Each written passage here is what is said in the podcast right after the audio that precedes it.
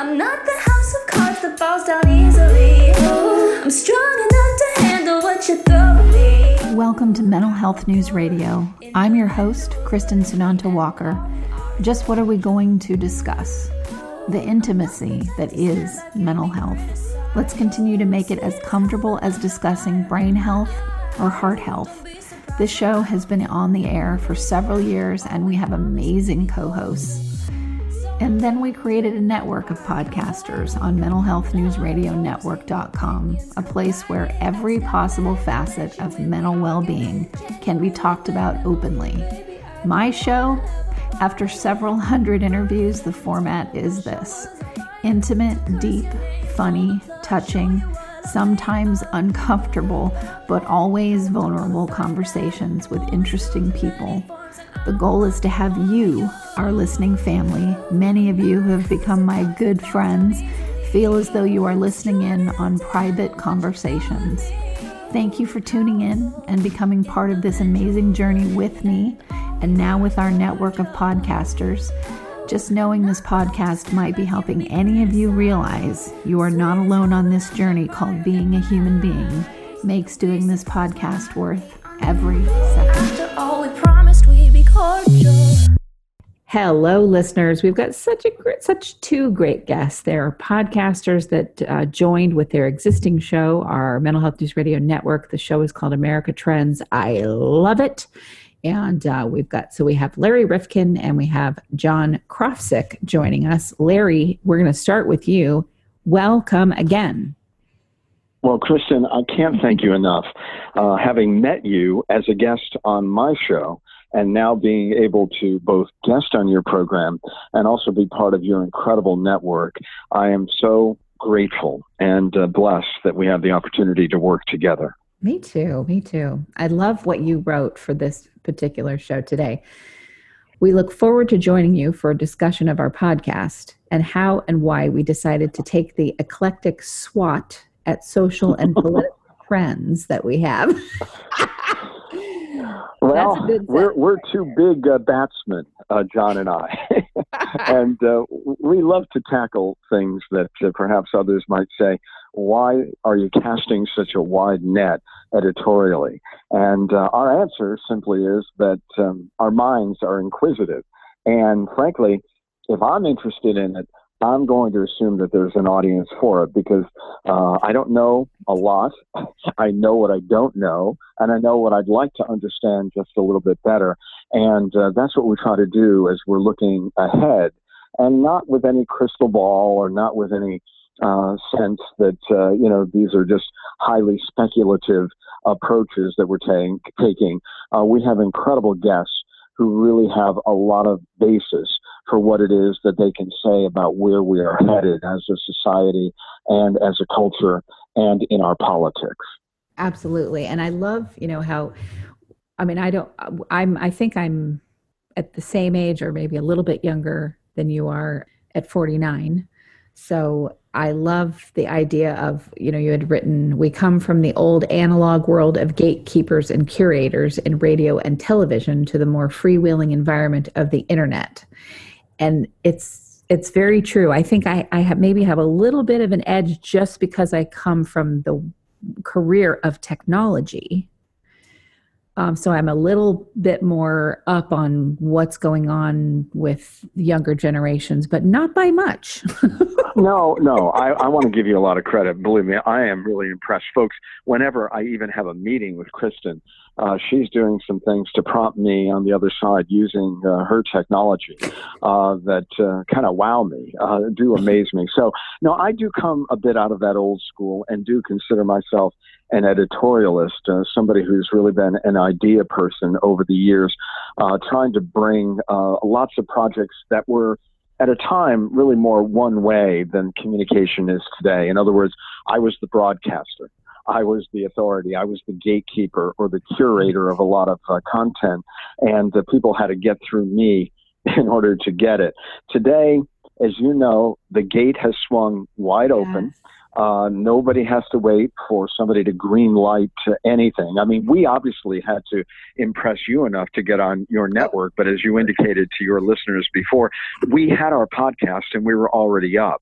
Yeah. But you give us a certain authority, you give us a certain relational uh, opportunity uh, to be associated with your great passion for the health and well-being of our society and we think we fit pretty comfortably Absolutely. even if our way of doing it comes from a different place How are you about uh, light teasing of yourself? yeah sure Okay, so course this will crack you up, I hope. Uh, you know Aline, lovely Aline from London, who does our press releases. yes Yeah, so she wrote your. She was working with you to to do her press release, and um, she was so worried that she was making you angry. And you know, she'll listen to this. Hi, Aline, and she'll laugh too.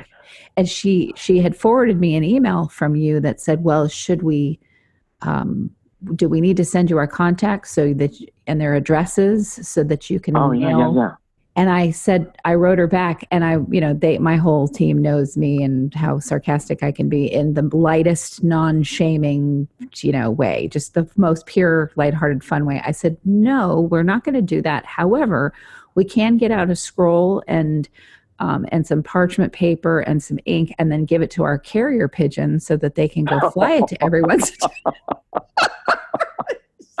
yeah, well, that was fine. You know, I didn't know quite what the rationale was, but I was fine with it because I was then able to send out uh, what it was that she did uh, to these contacts that were much more uh, local to the uh, state of Connecticut, where uh, we had broadcast over the years. So, uh, no, I, I didn't quite understand the genesis of that, but it was fine. It was, And it, it was- was fine. It's funny because my son says this to me, and it always makes me laugh. I'll send him an email, and he'll say, "Well, where did you get the message?" No. Well, where did you send it to your email, Mom? Email is the new carrier pigeon. Can you just text it to me? And I'm like, oh my gosh, that's awful. So he teases me constantly, which my thank goodness my stepfather he was the first one to laugh you know at himself um, but uh, I, I love it I those little things where Well, you I've got to tell you that I can remember working in a television broadcast environment, and there was our head of uh, development at the time, and he came to all of us and said, "Hey guys, we've got to start using this email," and we all looked at him like, "What? What is email?" And this has got to be a fad. And it's never going to last. And uh, Yeah. so, uh, believe me, I've been around for uh, a couple of years. We've been around when uh, we had to use razor blades to edit and uh, there was such a thing as tape. It's funny, in my basement are so many tapes of projects that I was involved with or times that I was on the air. And they're all these formats, uh, Kristen, that you probably have never even heard of. I mean, we're going back to two inch tape, one inch tape. We're Mhm. going back to, of course, VHS. We're going back to all kinds of formats. And what do you do with some of this stuff? Oh my I goodness. know. And I mean, really I hard. do know it because my mother was a librarian. So I Ah. I was around all that kind of stuff all the time. I yeah, we had garage full of uh, punch, punch cards. I was saying to someone the other day, you know, I I worked at a hotel when I was 18 and this was before hotels were computerized. And I went, "Wow, that makes me sound ancient." Because I actually did ch- I left the hotel industry before computers came into it. We actually worked on a um, was called a microcomputer that you literally had Mhm. folios in a nobody's even gonna know what a folio is, but you and me and a few other people. But you know, in a box, and we had to take it out and punch it into this microprocessing. I mean, it was just nuts. And my son hears that, and he's like, "Mom, don't actually say that out loud." Well, you know, when you think about the revolution that's taken place, it's interesting how close to home it's hit me. And I'll tell you a funny, quick story that um, my cousin actually married uh, the number 12 employee at Intel. And he was the one who led the team at Intel uh, building the microprocessor. And so it's amazing to have, uh, you know, your own version of Edison uh, sitting next to you at family events and my cousin, I can't say, is terribly technologically advanced. But the funny thing about Ted Hoff, uh, who I'm, um, I'm uh, speaking of, he doesn't like to use a lot of the technology himself. So he'll still take out uh, a map and he'll uh, you know go through it. He doesn't want to use GPS. Uh, I don't think I've ever gotten a text or an email directly from Ted. So it's interesting how we all approach uh, all of this technology, whether we know how to use it or not, whether Yeah. we choose to or we don't. Exactly, and it it's gets overwhelming too. I said to my web designer today, um, people will Facebook direct message me, Instagram direct message, Twitter direct message, and text me on my phone, and send me an email, and I'm like, I can't successfully run a company when I have all this important data coming to me, like from all these different places. Uh, if- Yeah, you yeah. know, I, I just there's no way it's got to funnel through one single source, but we aren't Portal. that lives in a single source portal anymore. So Yeah, yeah. You know, that's a really good point. And, and by the way, I'm going to bring another guest on in a moment. Uh, well, your guest, uh, John Krofsick, who knows a whole lot more about technology than I do and is my partner on America Trends. But before I bring John on, I do want to say that that would make a great podcast. I mean, I think a lot of people presume that everybody sitting next to them actually knows how to uh, flush content they don't need anymore, uh, to make certain that all of their materials and all of their technology is up to date and uh, the latest uh, version of uh, you know 12.0 or whatever. And I think we'd be surprised at how many people are in the same quandary, you know, trying to figure this all out, and that it never ends, and there's always new things you have to do and new things you have to learn uh, to keep to, up to the latest standards. absolutely. Well, let's Well, bring John, is there anything you'd like to say? No, I'm enjoying the conversation. Hi, Kristen. How you doing? Hello, hi, John. I'm good. No, I, it's fascinating. Yeah, it is. Well, a I bit- wouldn't call it fascinating, at least from my end. Kristen is Well, to always think about from where we came to where we, we are today. I mean, I technology wise, it's amazing. I used to set You up know, it's people's just- Palm Pilots, and now I'm like, my God, those didn't last very. That went back the way of the dodo bird, but certainly not email. Well, I Yeah. used to fix, fix things with vacuum tubes. I mean, wow. Exactly. And by the way, Kristen, I mean, John still does engineering for an AM radio station with a hmm. ground system and with all kinds of transmission capabilities and, you know, issues that go back probably in terms of trying to get new parts and all that go back, what, 50 years, John? yeah, well, the towers were put up in 1934, so Wow. there's parts around here that are just ancient, like you know, 85 years old, and the stuff is still chugging away. I mean, it's amazing. It's a, yeah, it's amazing what still chugs over. It, well, Remember, it was so overbuilt in those days. They were Yeah. thinking, you know, this stuff's got to last, and and you know, the thinking was a a lot different than today's electronics, which are really, you know, you throw it away and you buy a new one.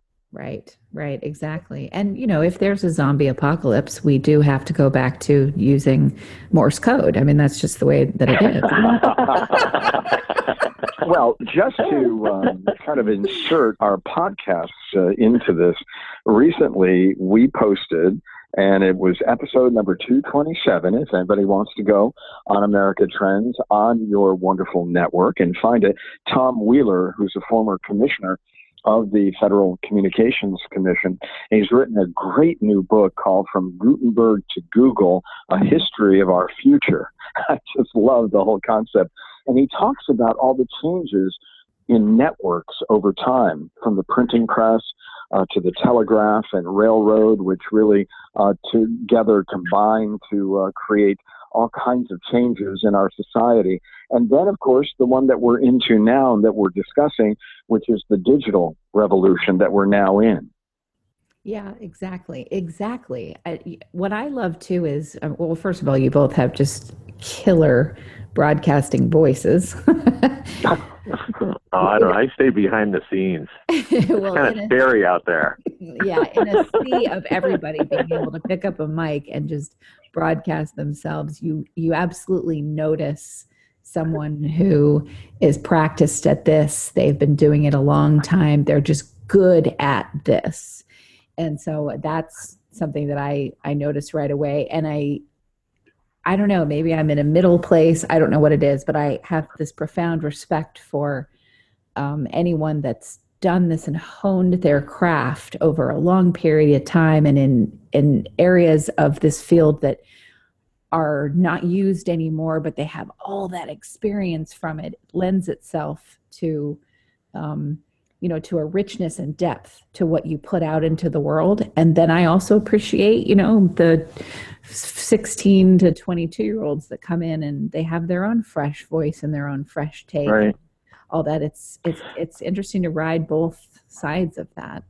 Yeah, it really is. I mean, podcasting is a very interesting new opportunity for so many people who have an interest in communicating. And we know that a lot of it is going to be in a shakedown cruise over time. I mean, believe it or not, there are 660,000 of us. Hmm. I don't know of that number how many are you know, really aggressive, serious, consistent in what they do. Right. Some are just quirky and fun. Others are going to break new ground that we are not going to believe. We're podcasting whenever you want to date it back to 2005 and uh, maybe some of the original uh, uh, This American Life that uh, then was posted from public radio. I don't know where, mm. you know, people have a, a different sense of the founding of what a podcast is. And of course, it's a combination of iPod and pods and broadcasts. So we're all trying to find where is that unique and special voice uh, that gives you uh, the ability uh, to find an audience. And uh, there are only a few of us, and we're not one of them yet, mm-hmm. uh, that has found millions and millions of subscribers. But then again, John and I haven't found anybody who's killed someone such that we wanted to do a serial crime drama about it. And we right. know that on podcasting, that is the most successful genre of all. Absolutely. Oh, I can't even. I, and, you know, we do so many shows. I was just looking at my own numbers, which I never look at. And people tend not to believe me, but I really do not look at my numbers. I'm, uh, it just, it doesn't, if 40 people are listening, that's fabulous. And if 100,000 people are listening, that's fabulous too. I just don't think about it. But I did today because I was in yeah. a new account for someone else. And I went through and I was like, well, I should just look and see, you know, what topics people really, you know, glom onto and are interested in hearing. Well, every single time I talk about narcissism, we see an, such a spike in downloads and plays um you know that and i thought this is why i don't look at it because i don't want to be seduced into doing nothing but shows about narcissistic personality disorder because i just can't it makes me start to feel sick after a while ta- talking about now why do you think that is? I mean now now i've got to ask you um, being an interviewer most of the time and not a guest why is it that you think people are so fascinated? Is it because many might say that in the Oval Office there's a, a narcissist, mm-hmm. or are people wondering whether they suffer from that, or maybe they have a certain vulnerability where they wonder how can somebody be that confident in their own capabilities at a time when I'm so incapable of understanding my value in this society. So, what do you think is going on? Well, I think it's just an epidemic. It's an absolute ec- epidemic of Western society, and people are gas. You know, there people are gaslit all over the place, and so they're looking for anything to provide validation for what they are going through dealing with a narcissist. That that takes up the bulk of the people that listen. People that are, um, you know, that that are absolutely walking around in cognitive dissonance. Um, maybe hmm. 1% are narcissists listening to get some kind of revelation about their narcissism uh, because we know that that's why they're narcissists because they care and they're not going to.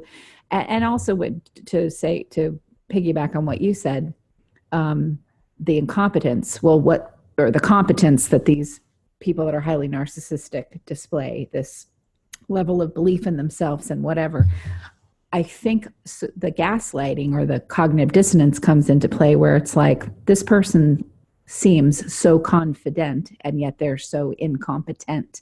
How mm, on mm. earth is that even possible? And so they need to hear shows where people talk about their own experience of this so that they can sit there and go, okay, I'm not crazy. Other people see this too. Other people, so kind of like wearing those X-ray specs where you see aliens and nobody else can see mm-hmm. them. They're wearing the X-ray specs. That's what podcasts end up doing. You, you're you're listening to it and you're like, okay, okay, okay. I'm not the only one with the X-ray specs. Got it, got it, got it. That's why they listen.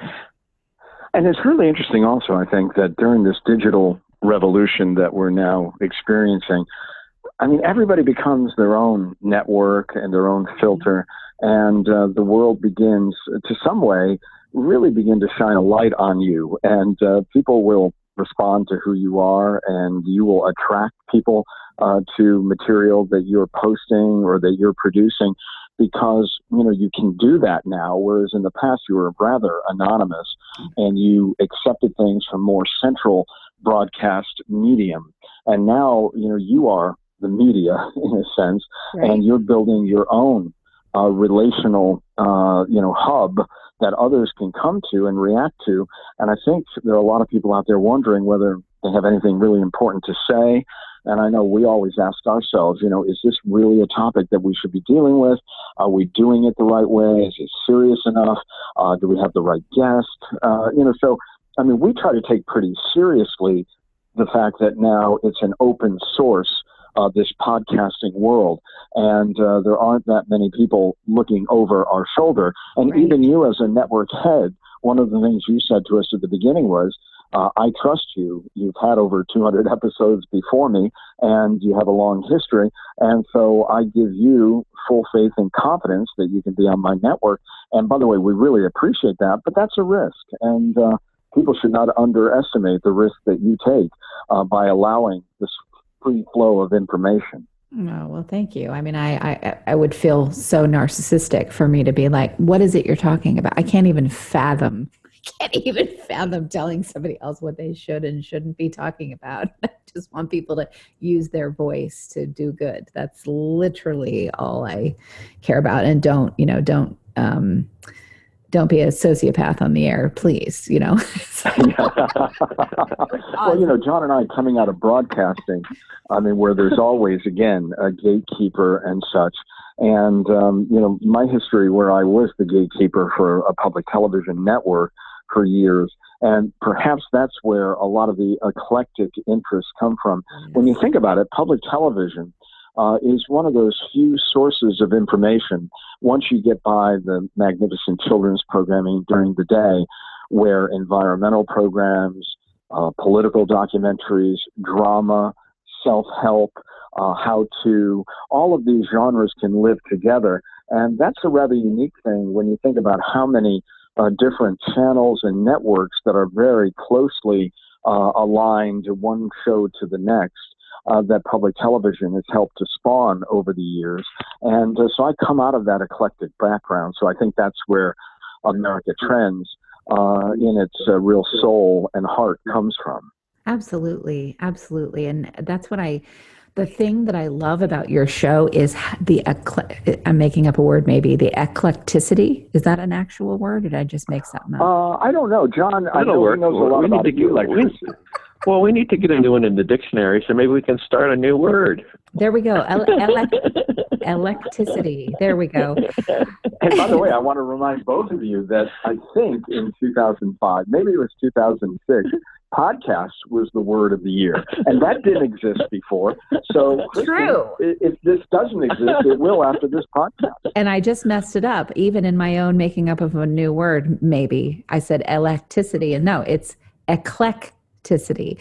Say yeah, that there you go. fast, and then well, we got to use that in every yeah. podcast now, so that uh, we'll get that, get it in the dictionary next year. Where eclecticity lives and grows.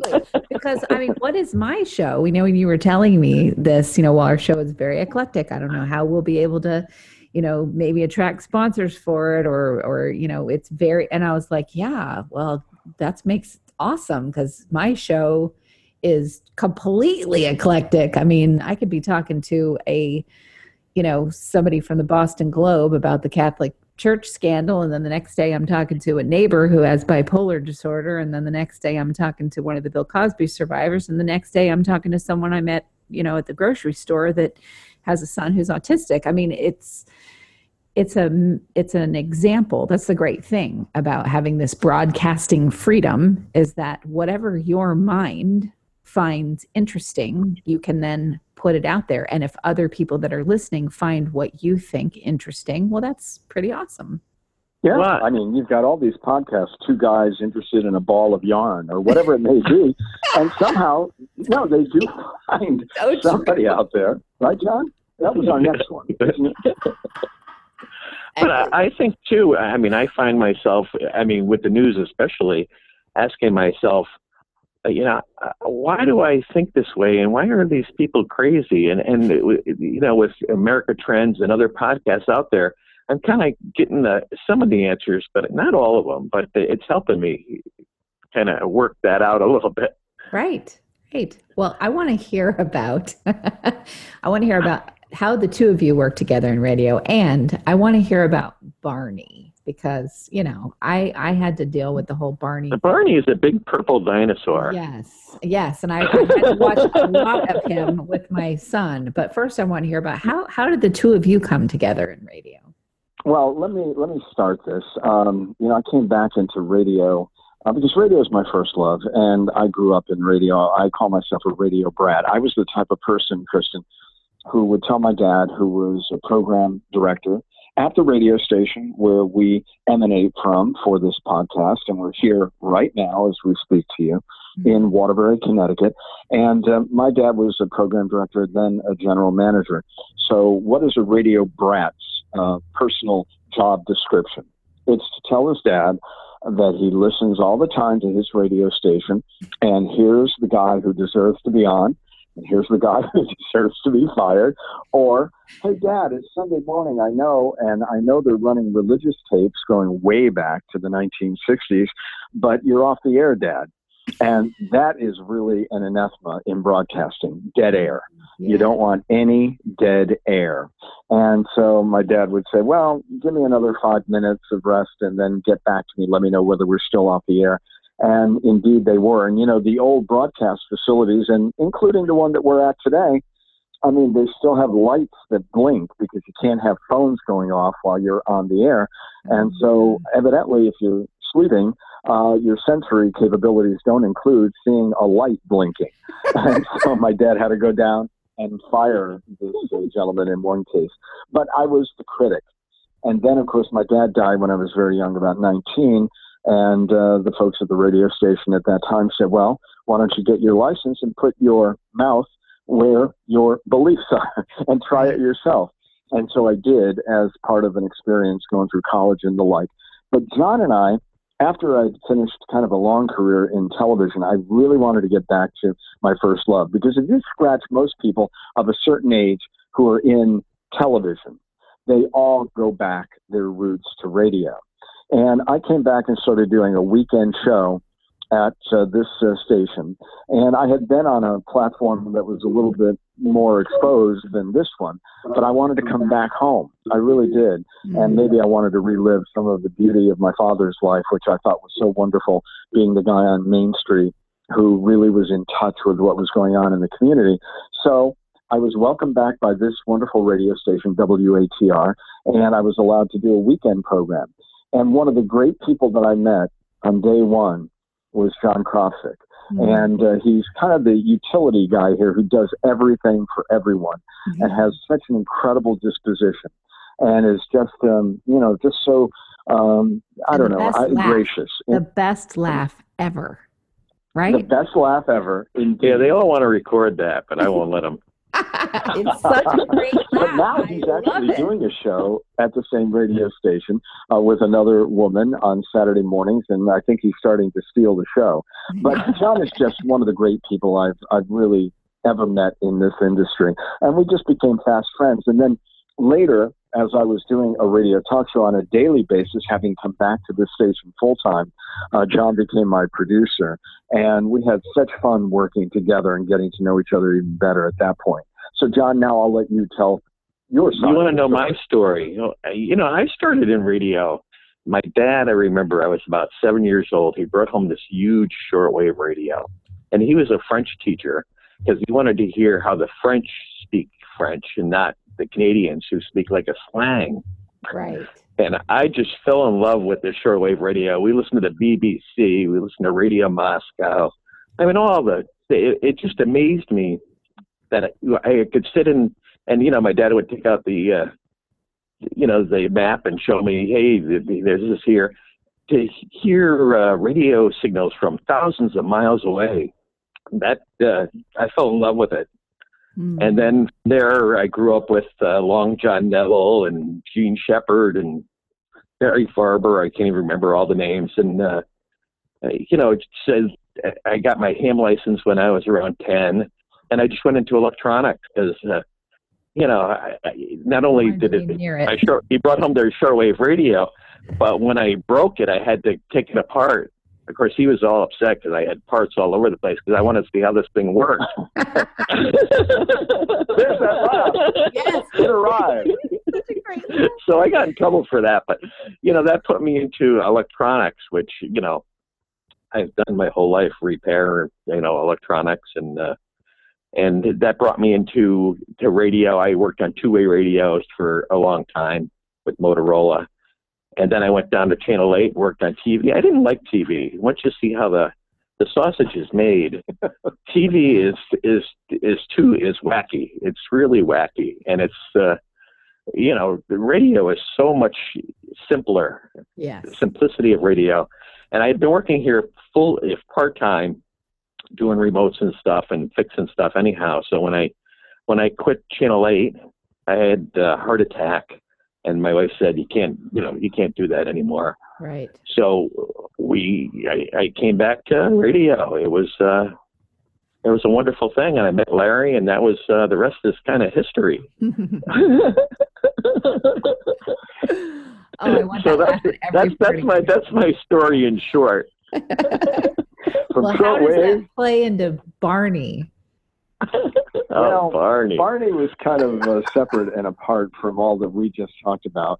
But again, I think you can sense uh, this love for this particular medium. Yeah. But I got myself involved in television, uh, even though I started out in the radio business and then uh, tried to kind of separate myself, Kristen, from my dad.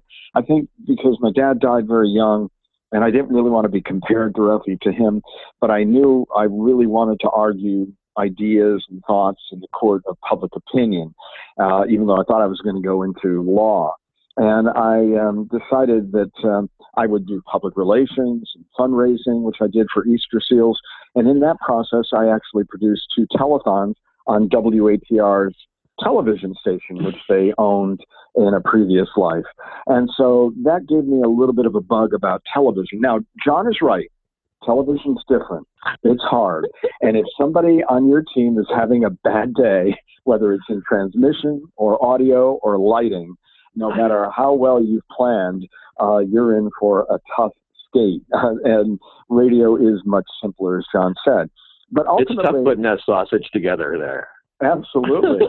but I ended up being the assistant to the Commissioner of Education in Connecticut for a couple of years, doing speech writing and the like. And I got introduced to the people at Connecticut Public Television. And I went over there and I started out as the head of public relations. Then, when a new general manager who just retired a few days ago came on, he spent 34 years at CPTV. He looked at me and said, You know, you're the only guy here who understands what's going on in the state of Connecticut. So why don't I uh, promote you to head of programming uh, and uh, give us some some new ways of looking at things. And then he said, gee, not only do I want you to run the state programming shop, but I'd like you to run the national programming shop. Because I think what people don't understand about public television, if I can take a moment, is that PBS, unlike other networks, doesn't produce anything, Kristen. I don't know if people understand this. It's all produced by independent producers like Ken Burns or great stations like WGBH in Boston or WNET in New York or mm-hmm. many other stations. So our station, we were a rather risk averse station here in Connecticut. We didn't have a lot of resource to fall back on, but we were told by McKinsey and Company, that great consulting firm, that you guys have a great opportunity in Connecticut because you're between Boston and New York. So there are great producers and talented people who are looking to work with a station, kind of like with you, Kristen, where they're not overlords where they're going to demand that much of you as GBH or WNET will, but they want to work in this environment in the Northeast, which is a very active place for public television. So we started trying to look for those kinds of projects that would not bankrupt us by virtue of the research and development costs, but would give us great opportunities uh, to make a contribution to the national schedule. So I was well aware that PBS was looking for children's programming back in 1991. And one Sunday, it was a Super Bowl Sunday, I took my daughter to a home video store. And Kristen, I don't know why she did it, but she plucked out this video that was Barney and the Backyard Gang. And Sandy Duncan was leading the action, so there was adults involved at that time. Of course, we took the adults out of Barney primarily and made it uh, Barney and kid driven. But at that point, my daughter, who was not a videophile, uh, kept watching it over and over and over again. And so I had to go in and take a look at what I saw. And there were some elements of it through some pretty hazy production values that I thought really might work as PBS was looking for new children's programming to supplement Sesame Street and Mr. Rogers. So the next day, I got on with Sheryl Leach uh, from the Lyons Group down in uh, Texas. And I said, Sheryl, have you ever thought about PBS? And she said, PBS, tell me more. And uh, well, that started about an 18 year relationship where we, Connecticut Public Television, were their entree into PBS, and we were a co producer of the project after having got $2.25 million to start it off from the Corporation for Public Broadcasting. But I don't want to go any deeper than that because the story is a little more complicated than I'm making it. But that's uh, the way it all started, really. Wow. Wow. So the uh, the bringers of Barney to the public foray. Hmm? Well, I'll tell you something. To ride a national phenomenon like that was uh, a pretty amazing ride, I've got to say. And uh, then we were blessed. We were really blessed that not only did we bust open the children's market, because PBS really, I think, was the progenitor of things like Nick Jr. Uh, when you saw that there was commercial value uh, in programming for young children. But beyond that, we also brought Bob the Builder back to public television, Angelina Ballerina, Thomas the Tank Engine, uh, so many projects. And so it was really a wonderful relationship that we established with the second group that bought Barney, which was Hit Entertainment, Henson International Television. Not to mention, you had great shows like This Old House and the cooking shows, Julia Child. I mean, you guys are really ahead of your time, anyhow. Well, how many how many cable channels did public television right. spawn when you think about it? it's amazing. But then we had a second revolution that we started with women's basketball here in Connecticut. The vaunted UConn women's basketball team. We began to televise their uh, games and it was became the most successful local franchise in the history of public television. So we had two uh, gargantuan uh, hits, and it was uh, really a wonderful experience overall. It really was.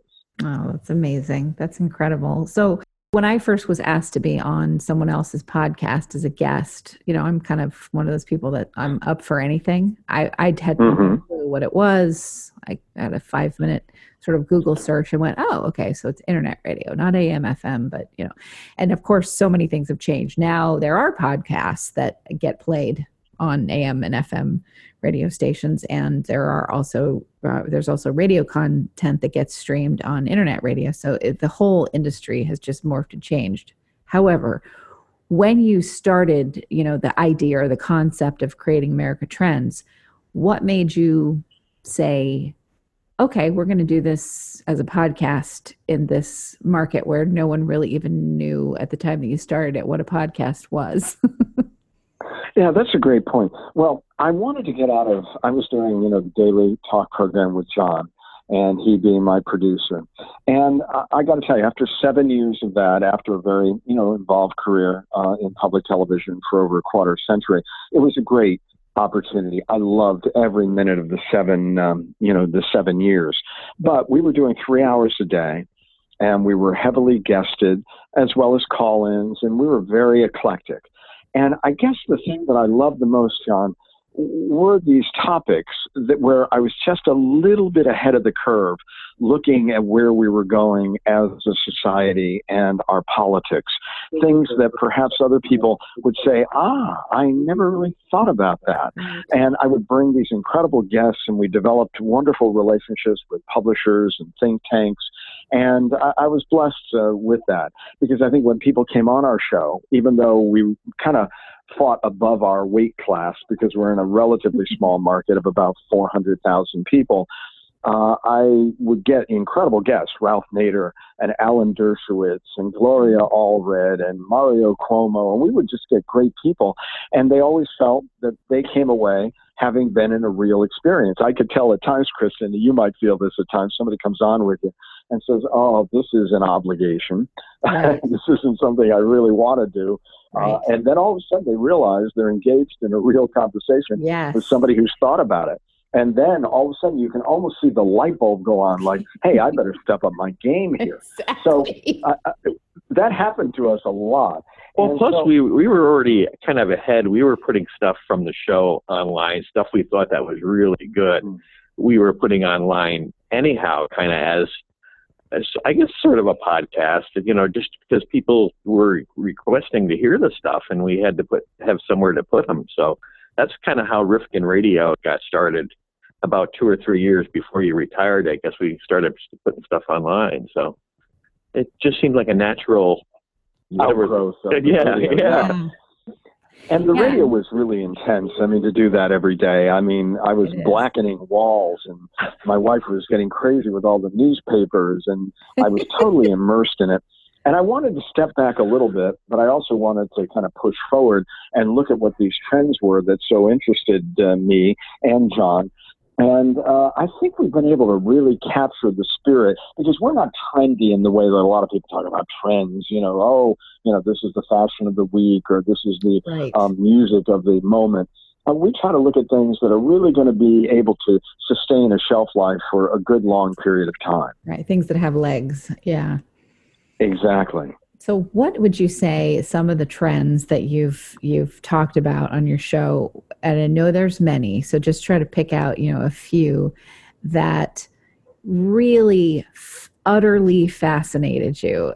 You know like what is that you know something like that in the sea of trends that you talk about? What are some highlights well, first of all, I, I think, you know, it depends on. I, I'm a political science major, so a lot about our politics fascinates me. In fact, later today, we're going to be recording one for your network on the democracy fix. And I never really put into context how smart the Republicans in America have been at winning elections and then saying, once we get the power, we'll figure out the policies where Democrats in our society have often said, let's focus on the policy and not realize that they were getting their, you know, heads handed to them from a politicking standpoint with all the media and all of the uh, think tanks and all of the special um, mechanisms that the Republicans were putting in place, including a lot of gerrymandering in many states. But the Republicans were very smart about that. And we have studied that issue in a yeah. number of different ways, but that is one that really does need to be told and understood, as does the story of the fault lines in America. We actually just did one and have done several on some of the fissures and how our politics has gotten to the point that it is. We're mm-hmm. also doing a whole lot about the environment. We just did one that we posted. And it's available for you to listen on the network. Uh, Grand Canyon for sale, and uh, looking at public lands, looking at uh, the uninhabitable earth as we go forward. So we really try to home in on those topics that we think are serious, meaningful, and that somebody can almost use as a research guide going forward. You know, if they're really taking a course and they say, I want to hear something online on a podcast that really addresses this issue earnestly. And I'll tell you, I'm going to be teaching a course uh, next semester at the Osher Lifelong Learning Institute at the University of Connecticut for older learners, and I'm using the podcast as the basis. Mm-hmm. So, for mm. example, we just posted one that I think will really get their attention. I may make it the first week's uh, course about jury trials and what has happened to them in America. And Kristen, it's unbelievable. If I ask you, for example, of all the criminal and civil uh, cases that are adjudicated in our courts, what percentage of those ever go to trial as opposed to mediation or arbitration? I mean, if you just picked a number out of the air, what might it be? I have no earthly idea. And I'm so okay and confident in, in admitting that. okay. Well, people are going to be stunned when they learn that only 1% or less of You, cases. you could have kept them on a cliffhanger there. You could have said, "Oh, I you got to listen to the podcast." I know, but there's so many other revelations in that podcast. So, you know, who else is going to look at jury trials in America? well, you got the foster child crisis that's going on. You never hear about. We did. How about Um, the boys' crisis? the boys we did about crisis. four I mean, we we, we really touched some things that are going on that uh, you never hear about. You wonder where are What our news people because there's so much is going on. Yeah. Yeah, absolutely. I mean, right now, what's fascinating to me is uh, there for uh, this is not like this hasn't been going on, but there's this uptick in news stories about sex trafficking, and um, and about how sexual abuse as a young child rewires your brain and the trauma that it causes. But but that there's Yeah. there's a, so many in America. There are you know, people think of sex tra- trafficking, they're like, oh, that's somewhere in Europe or that's wherever. It's not here. And No, you and you They're- get these little blurbs on the news, but And then that's all you see. go away. Exactly. And right now, like this week, there's a bunch of stuff ratcheted up about that. And I think, and you know, of course, we're going to jump all over that and do some stories, but I think about what you're saying, it comes and it goes poof, and then it just disappears. Yeah, and I've got to say that my wife uh, led me to a group uh, here in Connecticut that's very involved in that, and I've got the file waiting for me to delve into it so we can do a podcast on that. We're also going to be posting one, and maybe by the time people hear this, it will be up on the vaccine issue in America, which is uh, so trending now in an unfortunate sense. Uh, we're looking at Ryan Hampton. I know you've had him on about the addiction fix in America. Um, you know, we're looking at fertility rates that are dropping in this country and what are the implications of that. And junk food ads targeted to black and Hispanic kids and why is that happening and what are the impacts of that? What about 5G? This fascinating new technology. So, I mean, our interests are pretty um. Unbounded. yeah will. which is phenomenal that's that's what makes for an interesting life and what a great i mean the great place or the great reason for doing podcasting is you don't have that corporate entity hanging over your head saying well yes that's a great topic however our advertisers aren't going to like that or Exactly. aren't going to listen well you can just record it and you know some people like I interviewed someone about mental health in Kenya. And, you know, we did not have very many people listen to that show. Mm, but you know what? mhm. I found it utterly fascinating. So, Yeah, I mean, we had a doctor on who actually um, looks at medicine as being something that is not to be practiced only one person and one physician or practitioner to another, but he's imploring other doctors to become more socially engaged and responsible as he has been around the world tackling uh, AIDS and so many other issues. yeah. And actually, he brought a lot of listeners to us. Uh, was really a remarkable guest.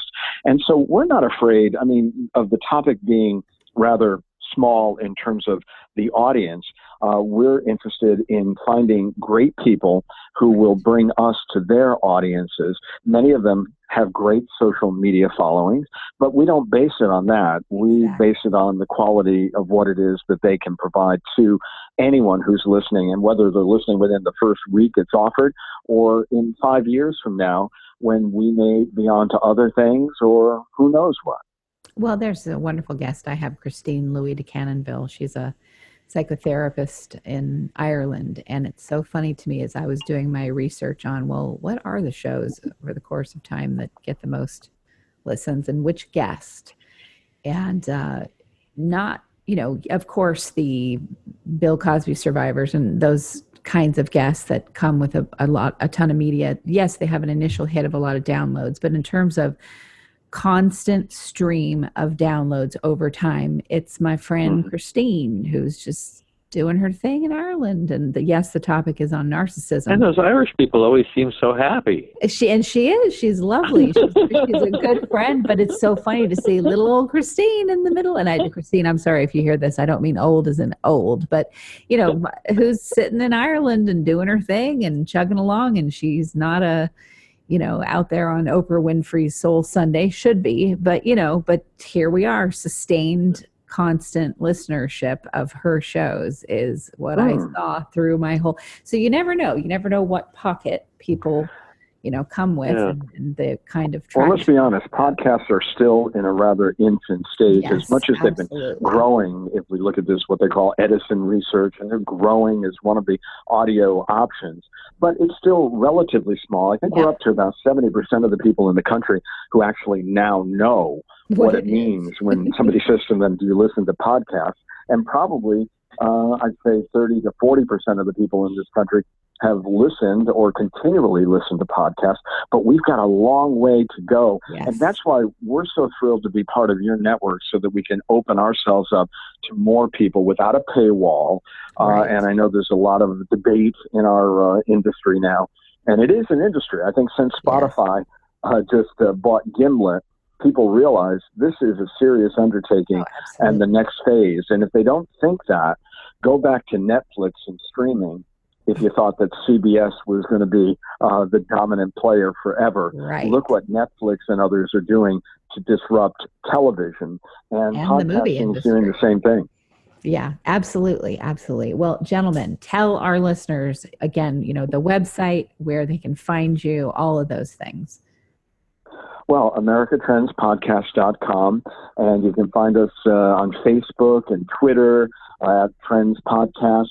You can find us on all the major aggregating sites, right, John? You want to Yep. list them? We even got a new one. What was it? Uh, Podbean or Podbean. Yeah. uh, I didn't even know we were Yep. there. Google, Radio, It's amazing how it gets spread out everywhere, isn't it? Yeah. But most importantly, we are together with a family of incredible podcasters that uh, Kristen has put together uh, on her site, the Mental Health uh, Radio News Network. And we're so thrilled, really, and so grateful to you for that. And uh, we do tackle a lot of issues and, you know, about mental health and, you know, our society and its politics reflects on how we all feel as individuals. And we as individuals if we're ready to engage in politics and social issues, have to be of a certain mind. So I think there really is a, a confluence of interest uh, between what we bring. And you saw that. And you perhaps saw that a lot more than I did at the beginning. And I thank you for your vision. Oh, absolutely, absolutely. We're we're a um, we're a interesting bunch of misfit toys that bring a lot of eclecticity. How's that for a sentence? I love it. I, you've coined the word. It's yours. Alert Wikipedia or Webster's Dictionary. Anyway, gentlemen, thank you so much for coming on. Kristen, thank you so much. John, you want to say your final words? Thank you. a a giggle somewhere. There we go. We got a little one. Listeners, thank you for tuning in to another episode of Mental Health News Radio. I know, I know, no one likes commercials, but seriously, folks, without the help from these organizations, we could not stay on the air. Please give a shout out to zencharts.com.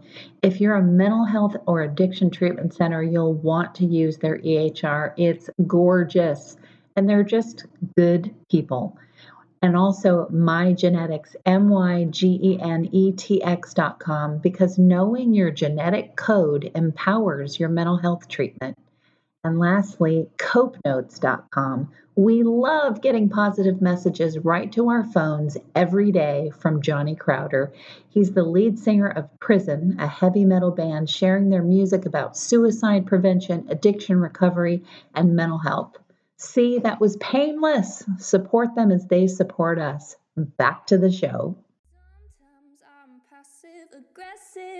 But never without good intentions. I heat up and act on my emotions. Thanks so much for listening to Mental Health News Radio. Our podcast can be found on iTunes, Stitcher, and hundreds of other podcast apps, or you can visit our website at mentalhealthnewsradio.com. If you have a question or would like to be a guest, become a podcaster on our network, or join the amazing organizations that help keep us on the air, please email us at info at mhnrnetwork.com.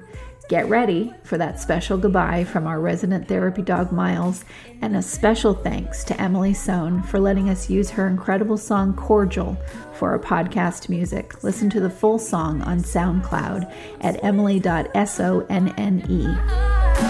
Don't be surprised when I don't hate on you.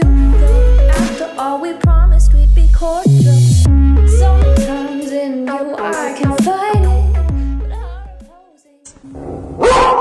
boy.